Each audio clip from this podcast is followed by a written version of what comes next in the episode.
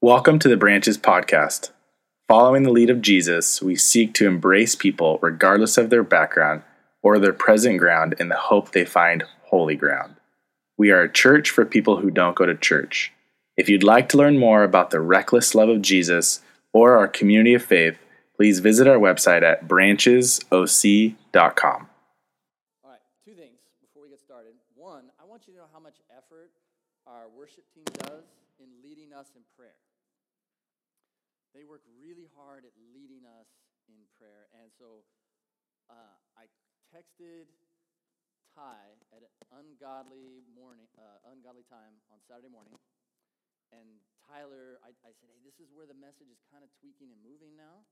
And he goes, perfect timing. And then he sends me this picture because this is what he was doing. He was praying, going through the scripture that we had for this week, and wrestling with what prayers, worship songs, should we choose? What, what, where do you want us to go, Lord? So it's not just like they go, oh, I really love this song, man. I love the beat and the rhythm. And then I can get Larry just cranking there. It's like he's, they're, they're trying to lead us. And so some of that's all behind the scenes. He was a little worried. He was like, did you double check? Because I was actually in my underwear. Was there reflection? I want to make sure that I'm not like, so no.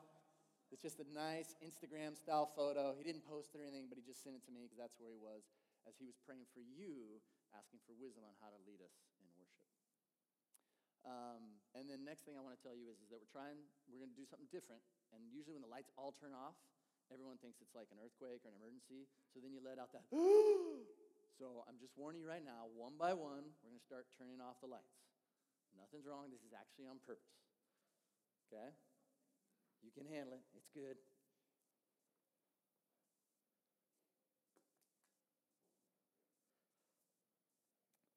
Now, you don't know this about me or my family, um, but we are gifted in the art of hide and seek. Um, I was sitting with Melissa Hodge as she was sharing what she was going to share with the W a few weeks back, and it was so powerful what she was sharing that I said, Oh, I'm stealing that because it's so good. And then it reminded me how good I am at hide and seek. And I remember um, when uh, I was a youth pastor, we had this huge facility, and so we could take people and we could just say, let's play hide and seek in the school or hide and seek in the sanctuary. And it was like, it was on. It wasn't just this room, it would go on for the whole night. And I would go to certain places and hide, and I knew they would never find me. So I actually had to look at my watch and determine when I was going to come back into the fold. And it wasn't just at that, it wasn't when I got older when I was a kid, I remember hiding behind certain things. And you know that feeling when, when you're hiding and someone's right there, but they don't know you're there? So, like at night, I remember being up in a tree, and I'm up in the tree, and you're like, should I breathe? Well, I think I should breathe because if I hold my breath, then when I have to, then they're going to hear it. So I remember breathing really softly. Up in the tree as they're down below the tree looking because they can't find me because I'm good. So here's my question for you have you ever hid so well that no one can find you? Has something happened, especially as it involves you as being a part of the body of Christ, that naturally has caused you to want to hide so that nobody can find you? Now, I said my entire family was gifted in this, and so I, I would play this with my children, of course, and one of my kids, okay, I'm to roll her. It's my daughter. She had this favorite place, and she would go there every single time. And it was the couch, the couch next to the wall. Now, although we're gifted in the art of hide and seek, I personally am not gifted in the art of pulling the couch out, vacuuming, and making sure it's all clean all the time. So she would go back there and maybe some cobwebs, some of their loose kid food and wrappers that they try to hide would be back there. And she'd be back there hiding. But I knew where she was, but I wanted her to have that feeling of someone being so. This isn't going to work, is it? I thought we fixed it, Eric. I thought we fixed it. So I'm going to switch.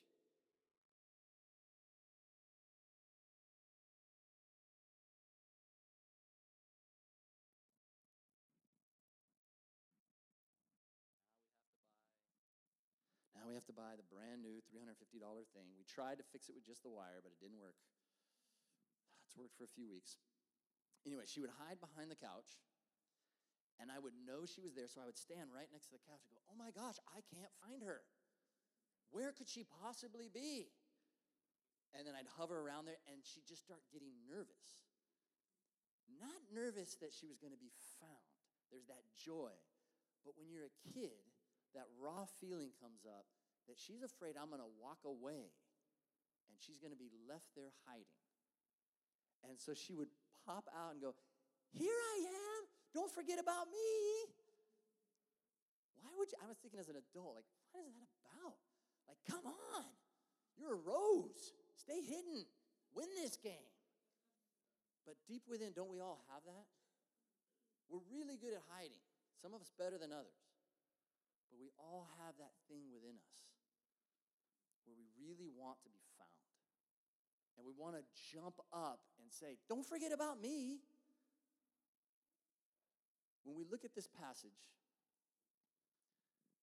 I chose a different version. This is called the Amplified Version. I always want to give you tools so that you can get into the Word. This is a translation that'll take words and then in parentheses, it'll tell you what that word means.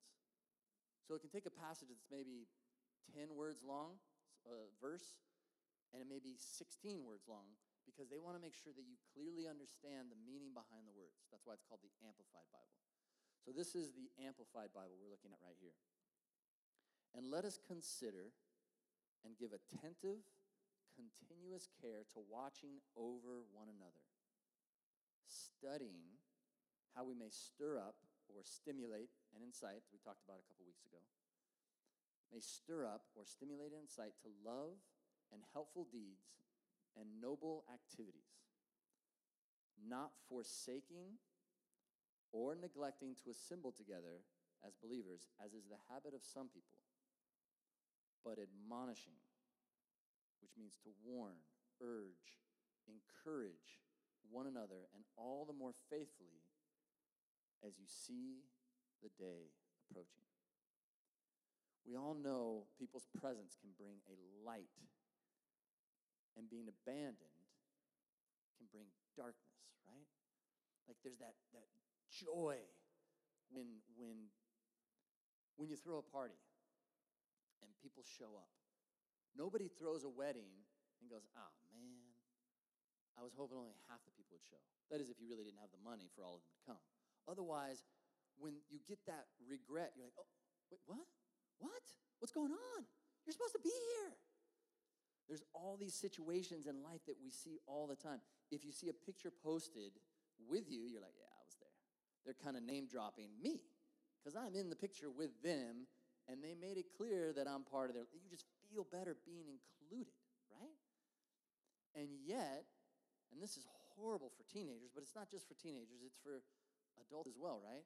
If you see some of your friends or people you know and they're gathered and you're not there, the thought is, forget about me. Why wasn't I invited? What happened? Now, we may have certain feelings that rise up and we blame or, oh, yeah, whatever. But deep down, what's happening is we're asking, is something wrong with me? What, what is wrong? That's why in groups, if you have a, uh, an event that you're putting on, whether it's a fundraiser or a concert, when a lot of people show up, you feel like it's a success because a lot of people came. But if there's very few, like, oh, what's wrong? I was driving around with one of my kids yesterday, and um, I've taught my kids this about restaurants. Uh, and we were driving by one, and, and it was right at the busy part of lunch hour, and there's this line out the door, this new place, everybody's there. And then this place right next door, no one was in there. And so my child goes, Oh, look, nobody's in that place, must not be good. We attach that to almost everything, don't we? We can have a fundraiser to raise money. 500 people show up, yay! Raises no money, doesn't matter. Still a success because everyone was there. There's something happens when, when people are next to people, we, we assume there's success. And yet, if we see a small fundraiser, oh, there's only like 10 people here, but it raises three times as much. Okay, what are we going to do next year to make sure more people come? Because that's what we associate success with. That question is not just is something wrong with me, but is something wrong with us. This passage is trying to give us direction. It's trying to give us direction in this that Christians don't hide from Christians. This is not about the feelings inside of us, yet those feelings inside of us are coming out in this passage as the writer of Hebrews is trying to speak to these people that have gotten into the habit of not being together. This is not about Sunday morning attendance. This is about the importance of Christians not hiding from other Christians.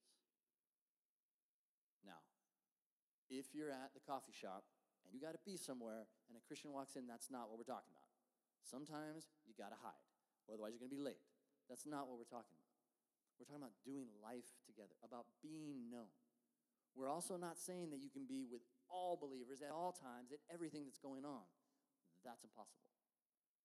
But the reality is, so many of us, for one reason or another, have gone into hiding from other Christians. And we don't have other believers next to us who we are stirring up. And also, because we're not around them, they're not able to bring light to us. And the way this is supposed to work is that we as believers are supposed to be in each other's lives. So open up to 1025 if you have your own Bibles. Sure, you can't see, but open up there anyways. And I want you to focus on two key verses here, two key words. We're going to start here, verse 25, which is halfway down. You see the green where it says forsaking. And this is what it says Not forsaking or neglecting to assemble together as believers, as is the habit of some people. Now, you might have different versions. The version that I had memorized was let us not stop meeting together as some are in the habit of doing. Pretty, pretty straightforward, right? Okay, so let's not stop meeting together. But the actual word there that someone translated out was forsake. So if you have New King James Version or a couple other versions like the New American Standard, they just leave forsaking in there. We don't ever use that word. So you might have to stop and think forsake. I mean, we only use it in dramatic scenes, and it usually has some kind of Shakespearean accent. Do not forsake me. Like, you just don't use that in common language, but there's power behind that word, which is probably why it's not used that often. Forsake can mean to cut off, to abandon, to uh, ignore, to shut out, to cut off. Uh, the slang is to junk it. And so, what this is saying is do not junk, do not cut off, do not abandon each other by not meeting. Whoa, whoa, whoa, whoa. Let's not be so intense about that. I just couldn't make it. And yet, we all have that experience. If you've been part of a community of faith, we all know what goes on inside of us when we want someone there and they're not there. We had a musician a few years back that was um, helping out, and she was part of another church, but um, this person came and was helping to play because uh, we needed help for a few weeks. And so I saw one of the people from their church, and they're one of my friends, and this person walked up to me and said, Hey, you know, that person's with us. They're at our church. And at first, actually, all the way until this week, I was like, How lame is that? Seriously? Oh, mine. But you know what was going on inside of this person? Wait, wait. You know I'm still here, right? Like, I love that person. I don't want them to not be near me. It's not about them playing the music. It's like, if they're not here, does that mean something's wrong with us? Because they can't choose you over me. We all know that. Uh, we've all had it. I, uh, a guy a couple months ago said this. We were talking about uh, another person at our church, part of Branches, and he said, Does that guy still go here? Just like that. Now, don't act like you haven't said that before, because we do. Now, is that really a judgment on that person? No.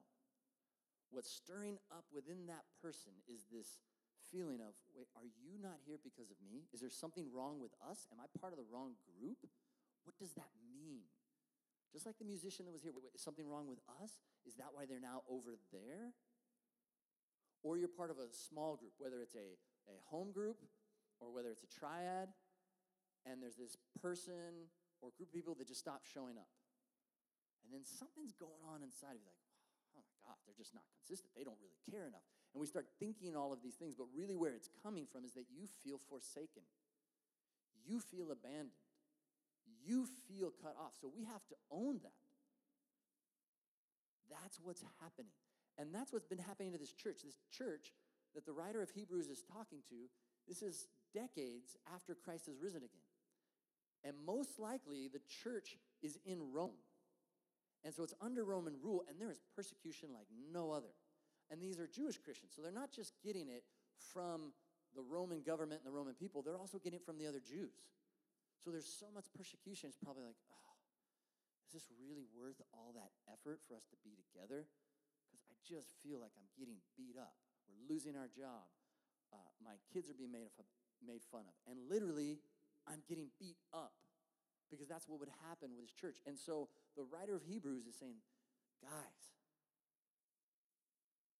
you need to be committed to seeking each other out, continuous care to watching over one another, studying how you can stir, stimulate, incite each other to love and helpful deeds and noble activities. Why? Because they had stopped.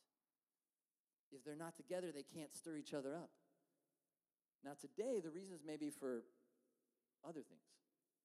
Although, one of the things that happened with this early church, most likely, was the delay of the promise. Wait, I'm confused. I thought Christ was coming right back. It's been like 20, 30 years. And so then there's that thought, well, I expected something to happen and it just wasn't happening the way I wanted to. And you just kind of drift away and you stop meeting together. It could be distracted. It could be going back to old patterns. Maybe they just thought, oh, I'm just going to go to the Jewish synagogue. I'm still a believer, but it's just easier to be there. It's just easier. Maybe just, well, this probably isn't appropriate for them, but it is for us. I'm just too busy. It seems like every time I turn around, my kids' sports try to plan stuff on Sunday mornings, to plan them on the nights that I'm doing stuff with other people, other Christians where I want to encourage them, and honestly, I need their light in my life. That's, that's not uncommon for all humanity. Maybe it's apathy. This is a huge one because it happens all the time. Grudges. Someone hurt you. Most likely, they don't even know they did it, but it hurt you. And you're like protecting yourself. I'm not going back into that little circle. I'm not going to that group because they did this. And I don't want to feel that again. True, you'll blame them, and that's the reason you're not there, but really is you just don't want to feel that again. And so you stop meeting and you make a habit of it. Could be disagreements. Oh my gosh, churches split. People went this way and that way at the last election. Who knows what's going to happen at the next one? And forget just politics, disagreements about the way we live, the way we walk with our kids, the way we talk, the way we dress. There's so many things that come up because we disagree. So we stop meeting because you're doing something different than I would do. Nothing essential, but just something that bugs you. And underneath a lot of it is always not every time, but quite often the reason we stop meeting together is fear. And so, to stir each other up, the writer of Hebrews is saying there's two things that need to happen. One, don't do this. And number two, do this. The don't do this is do not forsake each other. Do not abandon each other. Do not cut each other off. Now, you weren't thinking that way. You were just like, no, I was just thinking about myself. But what the writer is saying is when you don't show up, you're taking the light that you have and you're holding it back. Do you realize that when you show up, you are bringing something to someone else? It isn't all about you. But the us gets involved, and so we hide. We know how to hide. We just don't return calls. We don't return texts. We don't show up. But what we're supposed to do is to encourage. The name of our church, Branches, came from John 15 5. Jesus says, Abide in me, and I in you, and you will bear much fruit. There's that understanding, there's that connection that we're connected. He says, I am the vine and you are the branches. That visual picture there should be stuck in your mind and in your heart because we are connected. You may try to disconnect, but when you disconnect, not only are you withering, but others are missing out from the fruit that you can bear that can bless others, including them. The vine was meant to stay together. In Romans 13, 1 Corinthians 13, it talks about the body of Christ. And it's in one of the passages it says, your hand is not going to say, Well, I'm not part of the body because I'm not the foot. The foot like walks around. I don't have much to do. And the ear isn't going to complain with the nose. And yet we do that, don't we? And so when we end up pulling ourselves away, we're pulling apart something important for the body of Christ. Something that when it is present, when you are present, you are bringing life, you are bringing light. We've all had those injuries when you're like, oh man, my, my shoulder was working so well. And when it stops working, you know it's missing. The body of Christ knows when someone is. And yet, most likely, that person isn't going to say, hey, don't forget about me. We're going to need to go and let them know. That word encourage, the thing we're supposed to do, says admonishing. No one uses that word, right? But it means to warn or to urge or to encourage. And if you go to the real Greek word, it is so beautiful. I wish they just put the word in there and just transliterated it. It's parakaleo. Kaleo means to call, and para means right next to. Does it get any better than that? So sometimes when it comes to encouragement, you're like, I don't know how to do that. I don't have the gift of encouragement. Just show up. Just by us showing up, light is brought, life is brought. When people are going to visit a hospital or someone's lost someone close to them or they're in some kind of turmoil, almost everyone says, ah, Should I go or should I not? And then this is the question that comes right afterwards If I go, I don't know what to say. Encourage means showing up. So, what do we do? How do we encourage? How do we stir one another up? The first step is just showing up. I love what Stefan says. He just says, you know what? Suit up, which means pray, show up, and just shut up. You don't have to say anything sometimes, you just have to show up. Come in prayer and show up. Encouragement is not something that is confusing to us because it's in our DNA as the body of Christ. The word church, the, way, the word it came from is ecclesia. Listen to what it is the church, the literal translation is the assembly of the called, the assembly of the parakaleos. Whoa. Ecclesia, that has that root for kaleo, calling. So, really, what it is, those who are called out, assemble together. That's what defines us. And by us being together, we stir one another up. Christians, we don't hide from each other. And Christians, when people are hiding, we need to gently, out of love, say, hey, I didn't forget about you. Maybe it's in your triad. Maybe there's someone that just hasn't started showing up, or you invited them and they didn't want to show up. Well, what's wrong with me? Do they not like my group? Do they want to go to someone else? Is it, is it me? No, forget about you. This passage is not about you, it's about the light that you can bring to others. So here, last week we had La Casa come, and we talked about what their ministry is. And one of their primary ministries is, is to just show up in the neighborhood, to just be present. And there's a quote from Henry Nouwen that's my favorite. I, I used to carry it around in my wallet, but wallets are so old school, so I don't have one of those anymore. But now I have it on my phone. I sent myself an email with it, and so I have it there ready to go. Um, sometimes it gets deleted. I'm not sure how, so I got to bring it back. But this is the quote. It's a little bit long, but I want you to be patient with it because of the beauty that's in it. Henry Nouwen uh, was a Catholic priest, and he was an academic. Uh, he taught at Harvard, he taught at Notre Dame, but he left all that, and uh, he ended up working with the disabled in a small community, uh, not a large gathering. He was used to large gatherings, a lot of attention. Um, but in between that, something happened inside of him. He went to South America, and in his book, Gracias, he talked about what he learned there. And this is one of the primary things he learned as he was in the hot, uh, humid streets in South America. He said, More and more, the desire grows in me simply to walk, to walk around, greet people, enter their homes, sit on their doorsteps, play ball, throw water. Remember, it's South America, top, they throw water. And be known as someone who wants to live with them. It is a privilege to have the time to practice the simple ministry of presence. Still, it is not as simple as it seems. My own desire to be useful, to do something significant, or to be part of some impressive project is so strong that soon my time is taken up by meetings, conferences, study groups, and workshops that prevent me from walking the streets.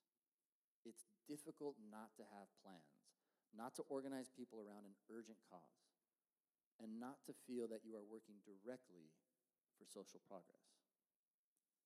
But I wonder more and more if the first thing shouldn't be to know people by name, to eat and drink with them, to listen to their stories and tell your own, and to let them know with words, handshakes, and hugs that you do not simply like them, but truly love them. There is so much in here. There's so much beauty in what Henry Nouwen is saying that I wanted our La Casa guys to have it in their hearts. I actually want it on their walls. So we're talking about how we can possibly get it there. Because they need to know that they're a light in that community. And by them just showing up, they're an encouragement. We had all the guys back this last weekend, and we had a reunion. Uh, actually, one of the guys couldn't make it back that had graduated. And so we're all together, and the neighbors just started coming out. And the young guys told the guys that had graduated, had been there, you know, the five years beforehand, and said, We have open doors because of you just showing up, because of your ministry of presence. And those guys couldn't believe it. Me? I mean, I just, all I did was show up. When you show up, things happen. When a Christian shows up into a community, there's light brought in. When a Christian walks alongside another Christian, things are can see them or not. I don't know if you've noticed, I've been turning some lights on. The reason for this is because I heard of a church. It's not a recent church, it's an older church before electricity. And to go to church, um, since they didn't have any lights, they had to meet in this particular dark room. And so everyone that came to church had to bring their own lantern. And so they'd have a little lit oil lantern or however kind of, you know, candle, and they would show up at church with their own candle. Otherwise, it was just dark. So the pastor had one, whoever else was in leadership, the people, and uh, most likely it was a smaller gathering. But if someone didn't show, then there was less light in the room, and it was noticeable. I mean, do you know that if you're not here, if you're not in your small group, if you're not in the triad, or it's your close friend, other believers that you've walked with, if you're not with them, they're going to know that your light is missing. But when your light is there, it encourages.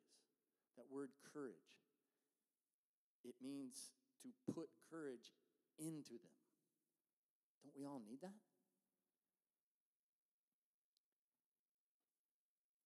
So let me ask you this question Do you need to begin to stop hiding? Do you need to come out of hiding? Not just for your sake, because you need it, but also for the sake of bringing light to others. because it matters. Literally, when you are not present, it is darker. And yet we get in these habits. Do you have a habit? Will you start a new habit of being apart with other Christians, even if some of them drive you nuts? I mean, the reality is, when we think about becoming involved in somebody else's life, it's scary. I get it. You can't be involved in everybody else's life. You may get three or four requests, or, or you may look at all of these and you're like, it's just too much. I can't. Just with one or two other people that you're pouring into. But you need to know also that what a church is, is the assembly of the called out ones who are coming to encourage each other. So even on Sunday mornings, it matters. But in this culture, it doesn't want you to have the habit of meeting with other Christians. It's being cut out left and right, just like at the time of Hebrews. So we have to create that habit. That's why we started this triad thing. Just one more way that may fit for you to participate, to be with other believers. And I was amazed at some of the courage of some of you who have just been here and you don't know anybody and you said, I want to get connected. I, I want to come, I want to be there. I want to show up. Don't forget about me. So I'm going to show up. And I've seen other people invite others in, and they've come to me and said, I can't believe they invited me you don't realize who you are? You're a big deal. But we don't think that way. We need others to tell us the truth of who we are. Because when we go into hiding, everything gets distorted, and we can't see clearly. Scheduling can be tricky sometimes. Let's be honest. It just is. Well, I had some people tell me, well, you know what? if we're going to do this triad thing or these small groups or these home groups, they're tricky because my schedule, I'm traveling. Get creative. You don't want what's sucking you away from life to close the door. You just got to get creative. Sometimes maybe you meet early Sunday mornings. Someone was talking to me about this, and, and we were going back and forth, and we were trying to troubleshoot it. And this person's here like every Sunday. I go, why don't you just get a couple people meet Sunday morning before or after? Or why don't you meet every other week? Who's, where does it say you have to meet every week? It's this consistency. Or, as the passage says in the beginning, let us consider and give attentive, continuous care to watching over one another. And maybe that's how we have to think about it. Maybe it's not like, well, I can't make it happen, but maybe the way we need to think of it is okay, maybe you think you don't need it, which is wrong, but maybe you think that. But what if you think this way? How can you give continuous care to watch over one another? They need you to figure out a way. And that's what encouragement means, right? To call into, to invite, to call to stand next to you. This is what the body of Christ looks like. So, because Melissa is brilliant, she did some research. Because you know, the end of uh, when you play hide and seek, you know how it works, right?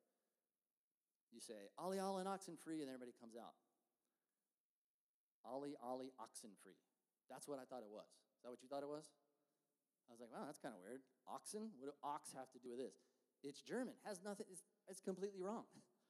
This is what you say. And when you say this, everybody knows the game's over, time to come out, we all walk out.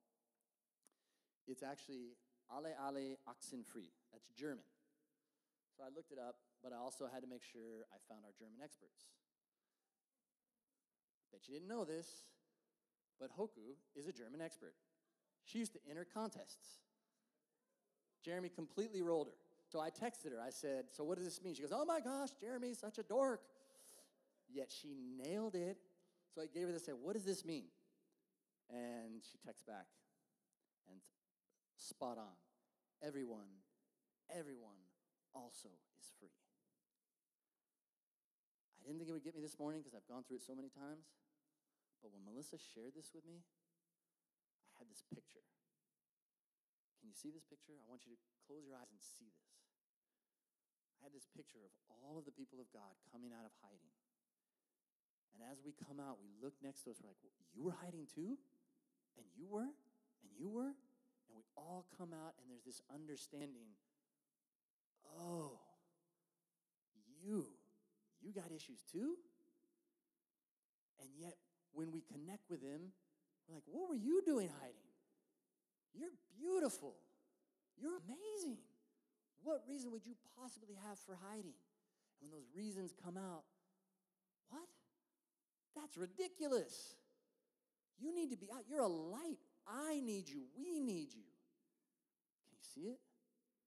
I'm not going to try to say it in German again, but I can say it in English. We need to all come out and say, everyone, everyone is free. So the worship team is going to come up, and we're just going to leave the lights like this. I think you guys can handle it. If not, you can walk outside.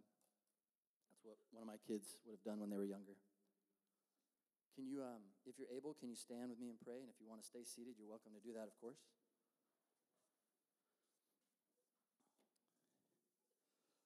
Father,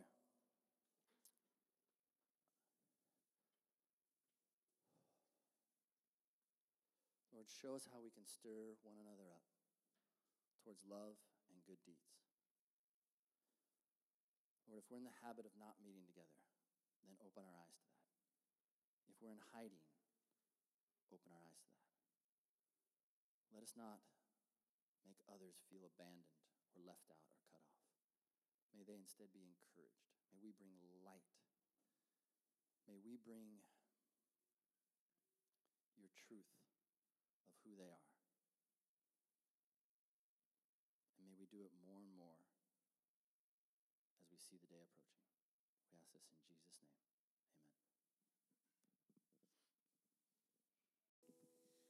Amen. Hi, Kim asked me to close, and I will try not to cry this time because it's been a consistent problem every time.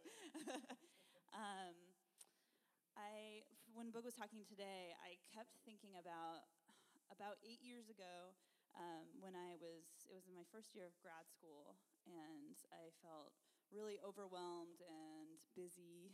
Um, I didn't have children, so I really don't know what I was complaining about. I, I think I thought I was busier than I actually was. Um, but I remember having dinner with my husband Topher and just saying, I, you know what, something's got to give. I can't, I can't do all the work I have to do and be with people and X, Y, and Z. And I was like, you know what, I just, this could be a season where I just don't have a lot of friends and I just kind of focus on my work.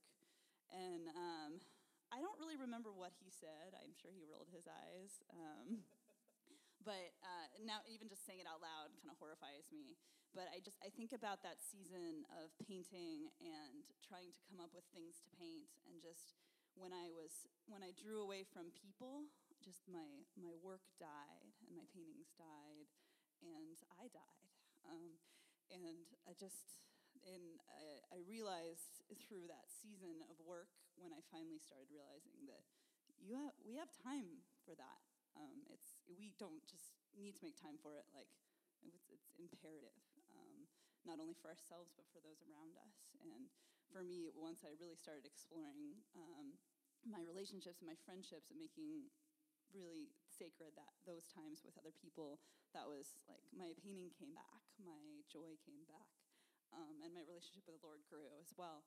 Um, and I look back and I think, oh, so stupid. why, why would that have ever like been part of a plan for, for my life um, or for those around me? Um, so I'm so grateful um, to Boog. That was wonderful. And um, just, I know we're going to meet out out there for uh, if you're interested in getting involved in a triad. Um, Kim said there's going to be some snacks and stuff. So um, go, make time, love your friends, uh, be together. And don't forget to pick up your kids.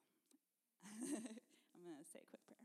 Dear Lord, thank you for this community and all the light out there. Um, and uh, thank you for um, teaching us who you are through each other and one another. We love you, Lord. In your name, amen.